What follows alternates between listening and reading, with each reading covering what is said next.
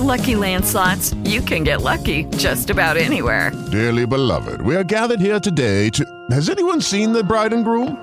Sorry, sorry, we're here. We were getting lucky in the limo and we lost track of time. No, Lucky Land Casino, with cash prizes that add up quicker than a guest registry. In that case, I pronounce you lucky. Play for free at LuckyLandSlots.com. Daily bonuses are waiting. No purchase necessary. Void where prohibited by law. 18 plus. Terms and conditions apply. See website for details. With the Lucky Land Slots, you can get lucky just about anywhere. This is your captain speaking. Uh, we've got clear runway and the weather's fine, but we're just going to circle up here a while and uh, get lucky. No, no, nothing like that. It's just these cash prizes add up quick. So I suggest you sit back, keep your tray table upright, and start getting lucky. Play for free at LuckyLandSlots.com. Are you feeling lucky? No purchase necessary. Void where prohibited by law. 18 plus terms and conditions apply. See website for details.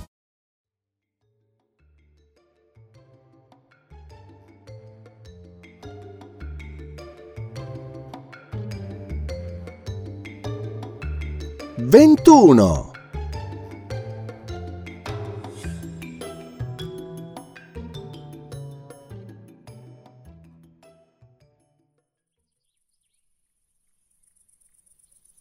Vi fu un qualcosa nei modi di zia Polly quando ella baciò Tom che fece dileguare il suo avvilimento, rendendolo di nuovo allegro e felice. Il ragazzo si incamminò verso la scuola ed ebbe la fortuna di incontrare Becky Thatcher all'inizio di Meadow Lane. Le azioni di lui erano sempre determinate dal suo umore. Senza un attimo di esitazione, le corse accanto e disse Mi sono comportato proprio malissimo oggi, Becky, e mi dispiace tanto. Non farò mai, mai più così finché vivrò. Facciamo la pace per piacere, vuoi? La bambina si fermò e lo fissò con il disprezzo sul viso. Mi farai un favore se penserai soltanto agli affari tuoi, Thomas Sawyer. Non ti rivolgerò mai più la parola. Alzò il mento di scatto e proseguì. Lo sbalordimento di Tom fu tale che egli non ebbe neppure la presenza di spirito di rispondere E chi se ne infischia, signorina superbia? E questa replica gli venne in mente soltanto quando il momento giusto era ormai passato, come capita a tutti. Ma era infuriato. Rimase immusonito nel cortile della ricreazione, augurandosi che ella fosse un ragazzo e immaginando come l'avrebbe riempita di botte in tal caso. Di lì a poco la incontrò e disse qualcosa di tagliente mentre le passava accanto. Lei rispose per le rime e l'irosa rottura divenne definitiva. Parve a Becky, nel suo acceso risentimento, di non veder l'ora che la scuola cominciasse, tanto era impaziente che Tom venisse punito per il libro di lettura marchiato d'inchiostro. Se anche aveva avuto l'intenzione di smascherare Alfred Temple, le parole offensive di Tom erano bastate per dissuaderla. Povera bambina, non sapeva quanto fossero imminenti guai anche per lei. Il maestro, il signor Dobbins, era arrivato all'età matura con un'ambizione inappagata. Il più vivo dei suoi desideri era quello di diventare medico, ma la povertà aveva deciso che non potesse essere niente di più di un modesto maestro di scuola di villaggio. Ogni giorno egli toglieva dal cassetto della cattedra un libro misterioso e quando non faceva ripetere la lezione agli scolari si calava nella lettura. Teneva quel libro sotto chiave. E non v'era un solo monello nella scuola che non morisse dalla voglia di dargli un'occhiata. Ma l'occasione non si presentava mai. Tutti i ragazzi e tutte le bambine avevano una loro teoria a proposito di quel libro, ma non v'erano due di quelle teorie che fossero uguali e non esisteva il modo di accertare la verità al riguardo. Ora Becky, mentre stava passando accanto alla cattedra, situata vicino alla porta, notò che la chiave del cassetto era infilata nella serratura. Si trattava di un'occasione preziosa da non perdere. La bambina si guardò attorno, constatò di essere sola e un momento dopo aveva il libro tra le mani. Il frontespizio, Anatomia, del professor tal dei tali, non le disse niente e pertanto ella cominciò a sfogliare il volume. Le capitò subito sotto gli occhi una tavola mirabilmente incisa e colorata, una figura umana. In quello stesso attimo un'ombra si posò sulla pagina e Tom Sawyer varcò la soglia dell'aula e intravide la tavola a colori. Becky fece un movimento violento per chiudere il libro ed ebbe la sfortuna di lacerare fino a metà la pagina a colori. Gettò il volume nel cassetto, girò la chiave e scoppiò in lacrime per la vergogna e l'irritazione. Tom Sawyer, sei davvero perfido! Spiare la gente per vedere quello che sta guardando! E come potevo sapere che stavi guardando qualcosa? Dovresti vergognarti, Tom Sawyer. Sai benissimo che ora mi farai la spia. E, e oh, che cosa sarà di me? Che cosa sarà di me? Il, fr- il maestro mi frusterà e non sono mai stata frustata a scuola. Poi batté il piedino sul pavimento e soggiunse Sii pure così malvagio se vuoi. Io so qualcos'altro che succederà. Aspetta e vedrai. Sei odioso, odioso, odioso. E corse fuori dall'aula con una nuova esplosione di pianto. Tom rimase immobile, alquanto confuso da tanta aggressività. Poi si disse Ma che strana era stupida ragazza è mai questa? Non l'hanno mai frustata a scuola. E con questo? Cos'è mai una frustatina? Ma le femmine sono fatte così, hanno la pelle tenera, una gran fifa di tutto. Beh, naturalmente non andrò a raccontare al vecchio Dobbins quello che ha fatto quella stupidella, perché esistono altri modi per pareggiare i conti che non sono così tanto vili. Ma non servirà a niente lo stesso. Il vecchio Dobbins domanderà chi è stato a strappare il libro e nessuno aprirà bocca. Lui farà allora quello che fa sempre, ripeterà la domanda a tutti uno dopo l'altro e quando sarà arrivato alla colpevole se ne accorgerà anche se lei non dirà niente. Le ragazze si tradiscono sempre con l'espressione della faccia, non hanno la spina dorsale. E Becky verrà punita, oh sì, si troverà proprio nei guai, Becky Thatcher, perché non ha via d'uscita. E Tom rifletté sulla situazione ancora per un momento, poi soggiunse tra sé e sé Oh, peggio per lei. Sarebbe contenta se fossi io a trovarmi in questo pasticcio. Se la cavi per conto suo, dunque. Tom raggiunse gli altri scolari che stavano giocando nel cortile. Pochi minuti dopo il maestro arrivò e la scolaresca entrò nell'aula. Tom non riuscì a interessarsi molto alla lezione. Ogni volta che sbirciava dalla parte delle bambine, l'espressione sul viso di Becky lo turbava. Tutto sommato non avrebbe voluto compassionarla, eppure non poteva farne a meno. Non riusciva a sentire in se stesso alcuna esultanza degna di questo nome. Di lì a poco, infatti, venne scoperta la macchia d'inchiostro nel libro di lettura e da quel momento in poi Tom dovette pensare esclusivamente ai propri guai. Becky emerse dal letargo dello sgomento e si interessò vivamente a quanto stava accadendo. Non prevedeva affatto che Tom riuscisse a cavarsela negando di essere stato lui a rovesciare l'inchiostro sul libro. E aveva ragione. Il diniego parve soltanto peggiorare la situazione per Tom. Becky aveva creduto che ne sarebbe stata contenta e si sforzò di esserlo, ma constatò che non vi riusciva affatto. Quando poi le cose si volsero al peggio, provò l'impulso di alzarsi e di smascherare Alfred Temple, ma fece uno sforzo e si costrinse a tacere, perché, così si disse, lui racconterà di certo che sono stata io a strappare la figura. No, non dirò una parola. Non la direi nemmeno se ne andasse di mezzo la sua vita. Tom si prese la frustata e tornò al proprio posto, per nulla disperato, poiché riteneva possibile aver rovesciato egli stesso, senza accorgersene, l'inchiostro sul libro di lettura, in qualche momento di sfrenatezza. Aveva negato soltanto per rispettare la tradizione, in quanto la costumanza voleva che si negasse sempre, e per questo si era ostinato nei dinieghi. Trascorse un'ora buona. Il maestro rimaneva sul suo trono, la testa ciondolante, perché il mormorio dei ragazzi che ripassavano la lezione conciliava il sonno. Poi il signor Dobbins si raddrizzò sulla sedia, sbadigliò e quindi aprì con la chiave il cassetto della scrivania e fece per togliere il libro, ma parve indeciso se prenderlo o lasciarlo dov'era.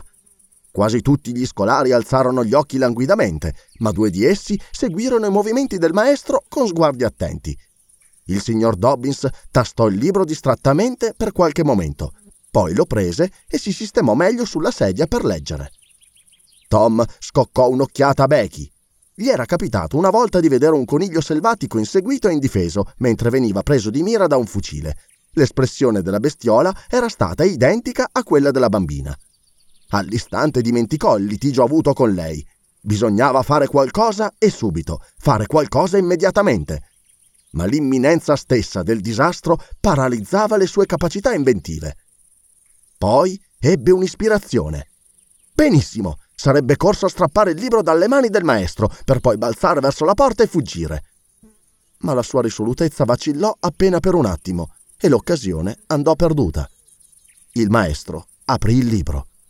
Ah, se Tom avesse potuto approfittare di nuovo di quell'occasione mancata! Ma era troppo tardi, non poteva fare più niente per Becky ormai, disse a se stesso. Un momento dopo il maestro fissò la scolaresca. Gli occhi di tutti si abbassarono sotto il suo sguardo. V'era in esso qualcosa che colmò di paura anche gli innocenti. Seguì un silenzio lungo quanto sarebbe bastato per contare fino a dieci. L'ira andava salendo nel maestro e stava per traboccare. Infine egli parlò. Chi ha strappato questo libro? Nessuno fiatò. Se fosse caduto uno spillo, lo si sarebbe udito. Il silenzio continuò. Il maestro scrutò una faccetta dopo l'altra cercando le tracce della colpa. Benjamin Rogers, hai strappato tu il libro? Diniego. E un nuovo silenzio. Joseph Harper, sei stato tu? Un altro diniego. L'inquietudine di Tom divenne sempre sempre più grande a causa della lenta tortura di quell'indagine. Il maestro osservò le file dei ragazzi, rifletté un momento, poi si rivolse alle bambine. Amy Lawrence, Gracie Miller, Susan Harper. Altri dinieghi. La bambina che veniva dopo era Becky Thatcher. Tom stava tremando dalla testa ai piedi, sia per l'agitazione, sia perché si rendeva conto di quanto la situazione fosse disperata. Rebecca Thatcher! Tom sbirciò il viso della bambina. Era bianco di terrore. Hai strappato tu o no? Guardami in faccia! Ella alzò entrambe le mani come per supplicare. Sei stata tu a strappare questo libro? Un'idea scoccò fulminea nella mente di Tom. Egli balzò in piedi e urlò Sono stato io! La scolaresca fissò perplessa colui che aveva usato quell'incredibile follia. Tom rimase immobile per un momento, chiamando a raccolta le sue scombussolate facoltà. Ma quando si fece avanti per subire il castigo, lo stupore, la gratitudine, l'adorazione che splendettero su di lui, sprizzando dagli occhi della povera Becky, parvero sufficienti a ripagarlo di cento frustate. Ispirato dallo splendore del suo stesso gesto, egli subì, senza un solo lamento, la più spietata fustigazione che fosse mai stata inflitta anche dal signor Dobbins, e accolse, sempre con indifferenza, un'altra crudeltà, l'ordine di rimanere in aula per altre due ore alla fine delle lezioni. Sapeva infatti chi lo avrebbe aspettato là fuori al termine della prigionia, a sua volta senza trovare l'attesa una tediosa perdita di tempo. Tom si coricò quella sera progettando la vendetta contro Alfred Temple. Infatti, non senza vergogna e pentimento, Becky gli aveva detto tutto, non dimenticando neppure il proprio tradimento. Ma anche il desiderio di vendetta dovette ben presto cedere il posto a riflessioni più piacevoli, e il ragazzo si addormentò infine con le ultime parole di Becky che gli indugiavano meravigliose nell'orecchio. Tom, come hai potuto essere così nobile?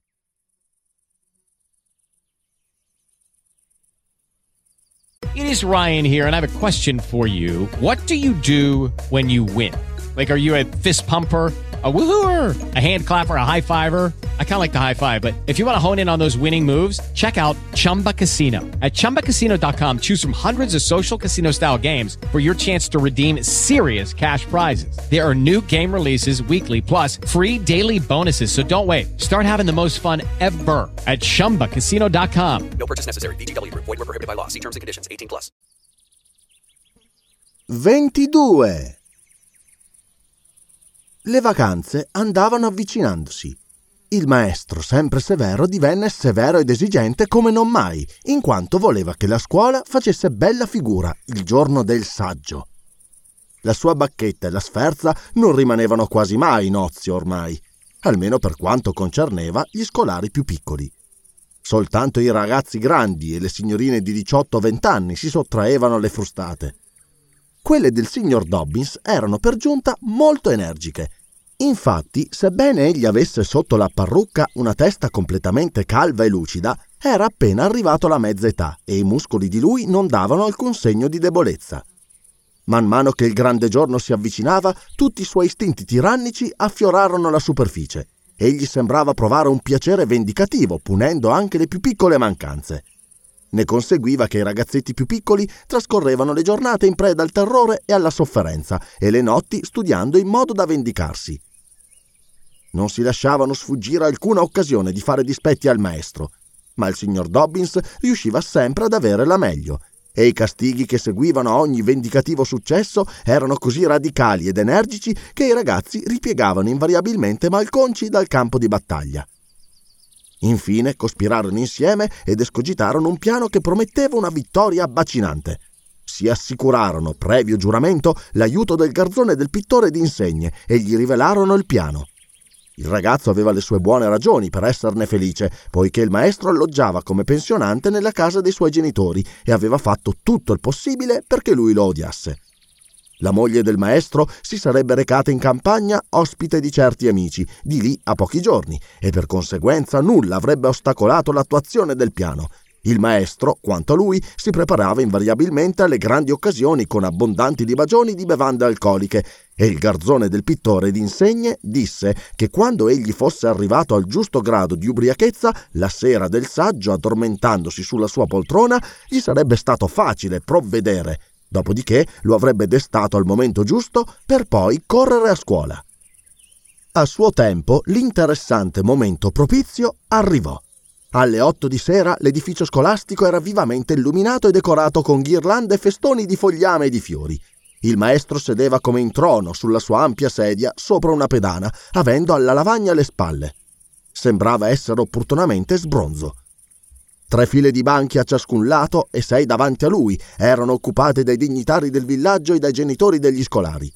Alla sua sinistra e dietro le file degli abitanti di villaggio si trovava una spaziosa piattaforma provvisoria, sulla quale sedevano gli allievi che dovevano prendere parte alle esercitazioni serali file di ragazzetti lavati e agghindati fino a sentirsi insopportabilmente a disagio, file di goffi ragazzi più grandi, file di bambine dai grembiulini bianchi e di signorine in o mussola, molto imbarazzate perché avevano le braccia nude, con gli antichi ciondoli delle nonne, i nastri rosa o azzurri e i fiori sui capelli.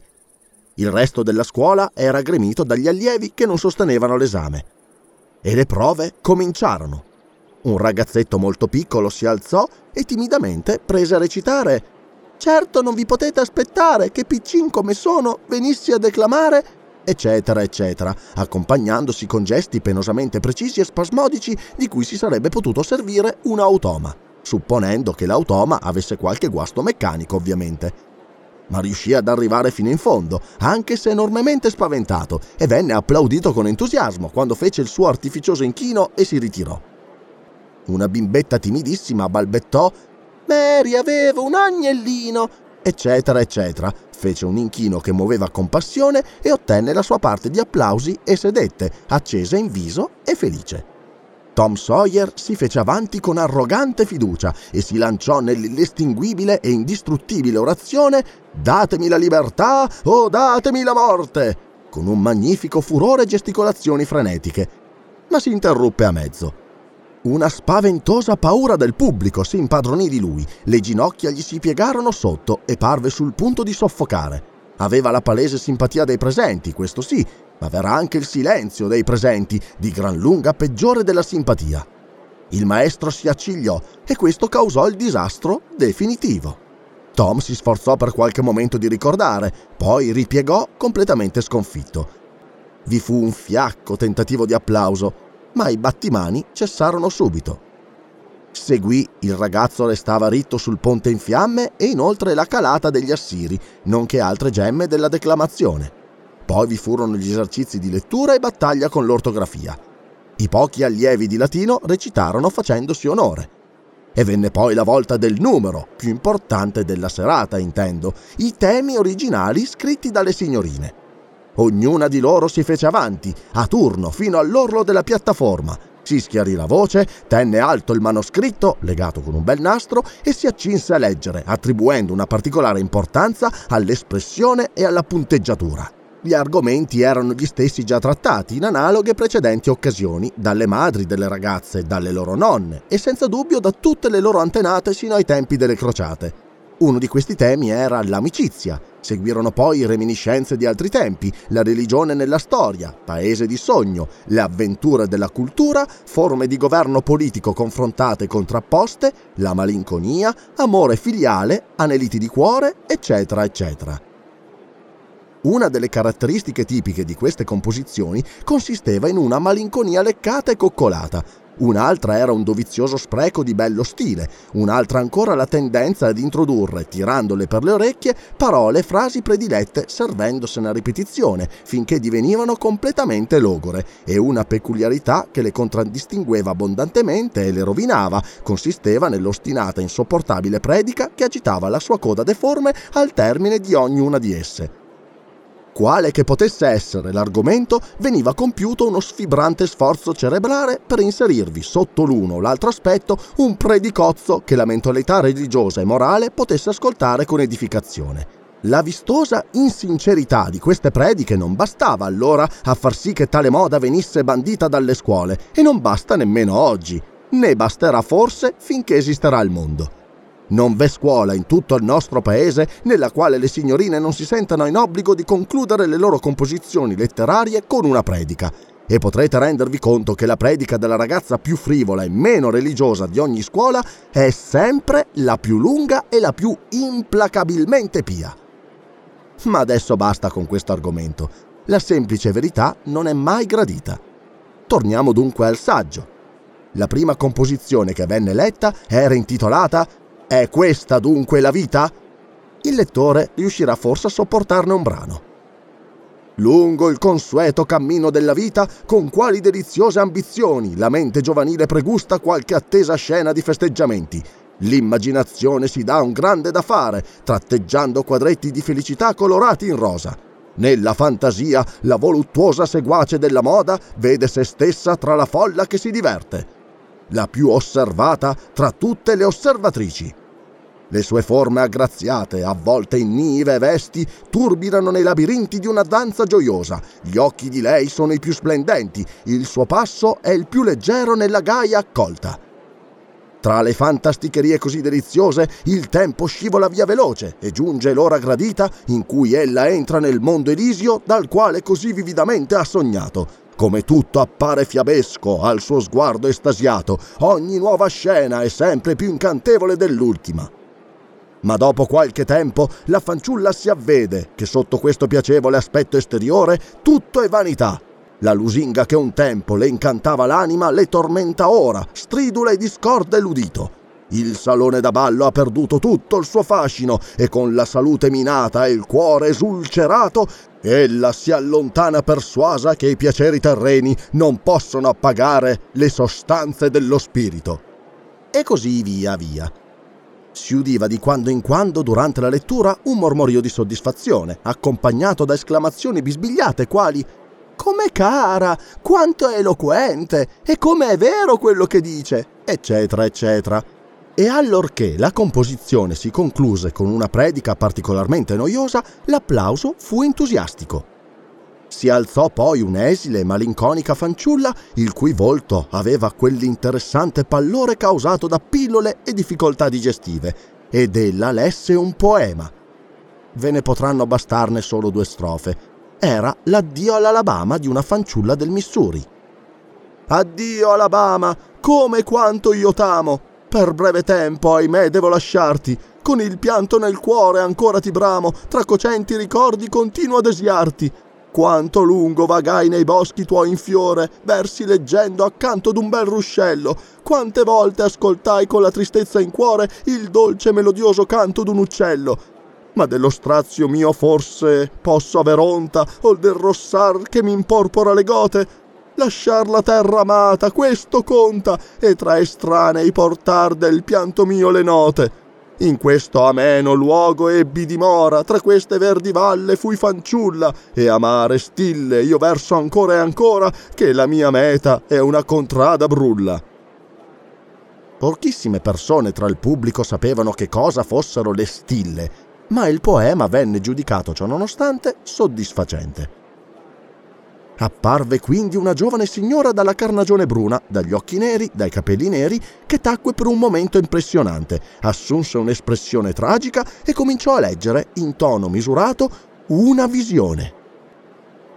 Cupa e tempestosa era la notte, intorno all'alto trono non una sola stella baluginava, ma le vibrazioni profonde di tuoni poderosi costantemente vibravano nelle orecchie, mentre terrificanti saette irosamente imperversavano tra i nembi e gli spazi del cielo, apparentemente schernendo il potere esercitato su di essi dall'illustre Franklin. Anche i venti tempestosi prorompevano unanimi dalle loro mistiche dimore e imperversavano ovunque come per accentuare con il loro ausilio la selvaggia violenza della scena. In un momento simile, così tenebroso, così fosco, il mio stesso spirito sospirò, esprimendo umana compassione. Ma quella ma in quella, l'amica mia più cara, guida e consolatrice, al fianco mi trovai di speme portatrice. Si muoveva come uno di quegli esseri luminosi che si raffigurano lungo i sentieri assolati dell'Eden, le creature romantiche e giovani, una regina della bellezza, di tutto disadorna, tranne che della sua trascendente venustà. Talmente soffice era il passo suo da non causare suono alcuno, e se non fosse stato per il fremito magico destato dal tocco gentile di lei, al pari di altre bellezze ritrose, sarebbe scivolata via inavvertita, non cercata. Vera sulle sue fattezze una malinconia strana, come lacrime di ghiaccio sulla veste di dicembre, allorché ella additò la contesa degli elementi all'esterno e mi invitò a contemplare le due creature appena apparse. Questo incubo che ho appena decantato occupava circa dieci pagine manoscritte e terminava con una predica a tal punto distruttiva di ogni speranza per i non presbiteriani che alla signora toccò il primo premio. La composizione venne infatti considerata la più edificante di quella serata il sindaco del villaggio, nel consegnare il premio all'autrice, pronunciò un infervorato discorso durante il quale disse che trattavasi della cosa più eloquente da lui mai ascoltata e che lo stesso Daniel Webster sarebbe potuto esserne fiero. Si può inoltre fare osservare di sfuggita che il numero delle composizioni nelle quali la parola leggiadro veniva ripetuta a iosa e l'umana esperienza era definita la pagina della vita risultò all'altezza della media consueta. A questo punto il maestro, brillo, sin quasi a rasentare la giocondità, voltò le spalle al pubblico e prese a disegnare sulla sua lavagna una carta dell'America per le prove di geografia ma avendo la mano malferma, il suo risultò essere uno sgorbio, per cui una risatina soffocata si levò dai presenti. Egli si rese conto di quel che accadeva e si accinse a rimediare, cancellò le linee già tracciate e le ridisegnò. Ma risultarono ancora più sbilenche di prima e l'ilarità divenne ancora più pronunciata. Il maestro allora concentrò tutta la sua attenzione di cui era capace su quanto stava facendo quasi fosse deciso a non lasciarsi scoraggiare dalle risate. Sentiva tutti gli occhi su di lui e riteneva di riuscire nell'intento. Ma l'ilarità continuava, anzi andava manifestamente crescendo, e non senza motivo. Esisteva sopra di lui un solaio cui si accedeva mediante una botola. Ebbene, da questa botola calò un gatto appeso ad uno spago che gli passava sotto le ascelle Aveva uno straccio avvolto intorno alla testa e alla mascella per impedire che mi agolasse. Mentre calava adagio, si inarcò verso l'alto cercando di artigliare lo spago, poi penzolò di nuovo e artigliò l'aria intangibile. Le risatine diventarono sempre sempre più forti e il gatto venne a trovarsi a una quindicina di centimetri dalla testa dell'assorto insegnante. Giù, giù, ancora un po' più in basso. E poi la bestiola afferrò la parrucca con i disperati artigli, si avvinghiò ad essa e in un lampo venne issato entro il solaio con il trofeo ancora in suo possesso. E come splendette la luce intensamente sulla calvizie del maestro, poiché il garzone del pittore d'insegne l'aveva dorata. Questo episodio causò la fine della riunione. I ragazzi erano giustamente vendicati. E così cominciarono le vacanze.